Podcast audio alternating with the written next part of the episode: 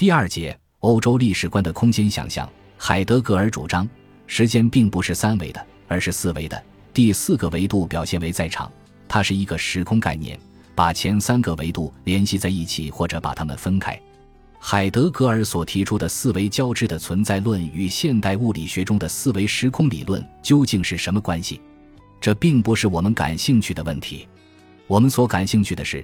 海德格尔和马克思在对空间关系的理解上是否存在明显差异。在这个问题上，人们似乎广泛地接受了马克思主义无法回避对地方多样性这个问题的研究。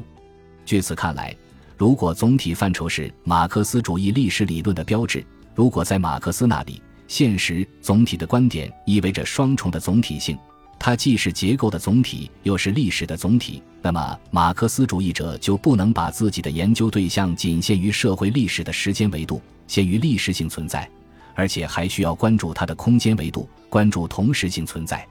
我们看到，英国社会学家、政治思想家吉登斯绝没有忽视空间，而海德格尔有关存在与时间的讨论和黎曼空间为他的社会哲学思考提供了资源。他将时空关系引入社会历史理论，为此我赞扬他。他的经典研究认为，从人类行动之知识的有限性角度而言。社会系统所凝聚的时间和空间总是必须历史的加以考察，而将时间和空间以一种学科时尚的方式彼此分离开来的做法，这是不正确的。我们的历史意识绝不像这种学科时尚的谬误所认为的，时间优于空间，历史性只存在于它的要素之时间上的相互连接顺序。当我思考社会变迁这个问题时，时空关系自然在社会系统内容之中。也因此，马克思的历史概念被置于完全不同于传统马克思主义的语境。但是，同样真实的是，由于不能用开放和封闭这对清晰的辩证关系概念来重新处理这些问题，他们必定在吉登斯的结构化理论中陷入重重矛盾。通过把当代空间思想简约为在场缺场概念，将其变成反笛卡尔范式。甚至抵制康德空间概念的战争机器，吉登斯忽视了他的本体论基础。当然，完全清楚的是，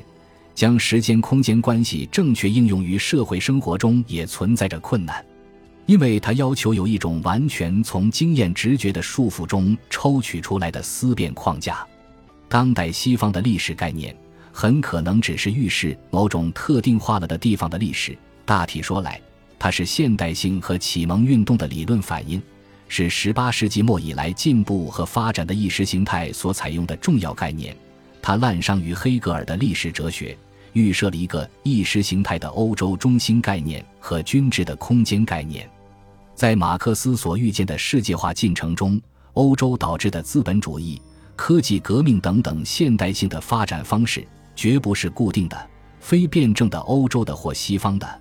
这也意味着全球化绝不是大规模搞一刀切或全面拥抱全球化。通过一种对福柯称作权力知识的历史学术形态形成的研究表明，西方把自己当成是世界历史中心的自我塑造的论点，乃是19世纪的欧洲思想家的一种意识形态发明。在以往有关对这种意识形态的质疑的知识对话中。我们首先观察到，人们把这个论题主要与所谓文化批评与政治批评的范畴联系在一起，注重揭示该论点所具有的教条主义的普遍性及其所包含着的关于他者的文化性和政治性成见。例如，在萨伊德的东方学中，西方这个地理轮廓主要是按照思想对比的偏好而对照着想象出来的东方特点所建构起来的。在某种意义上，他仍然陷入那种学科时尚的窠臼中，即认为历史学的主旨主要体现在时间的消逝方面，地理学的主题则表现在对空间的关注上。缺少了这种想象和附会，欧洲中心性的观念就难以维系。然而，由于西方毕竟从表面上看或说起来，至今仍然是最有效、最有影响和全球范围内的社会历史想象。关于与西方价值相对照的亚洲价值观的说辞，也就同样可以怀疑，它是否只是欧洲中心观念的简单颠倒，而属于我们的偏见。不论谁想把对亚洲独特性乃至对现代性的多样性关注，用西方与亚洲对立来解释，他都会陷于暗中把西方当作划界的尺度。这里所揭示的亚洲，显然变成了与地球上同志的地理空间相勾连的人类学表述。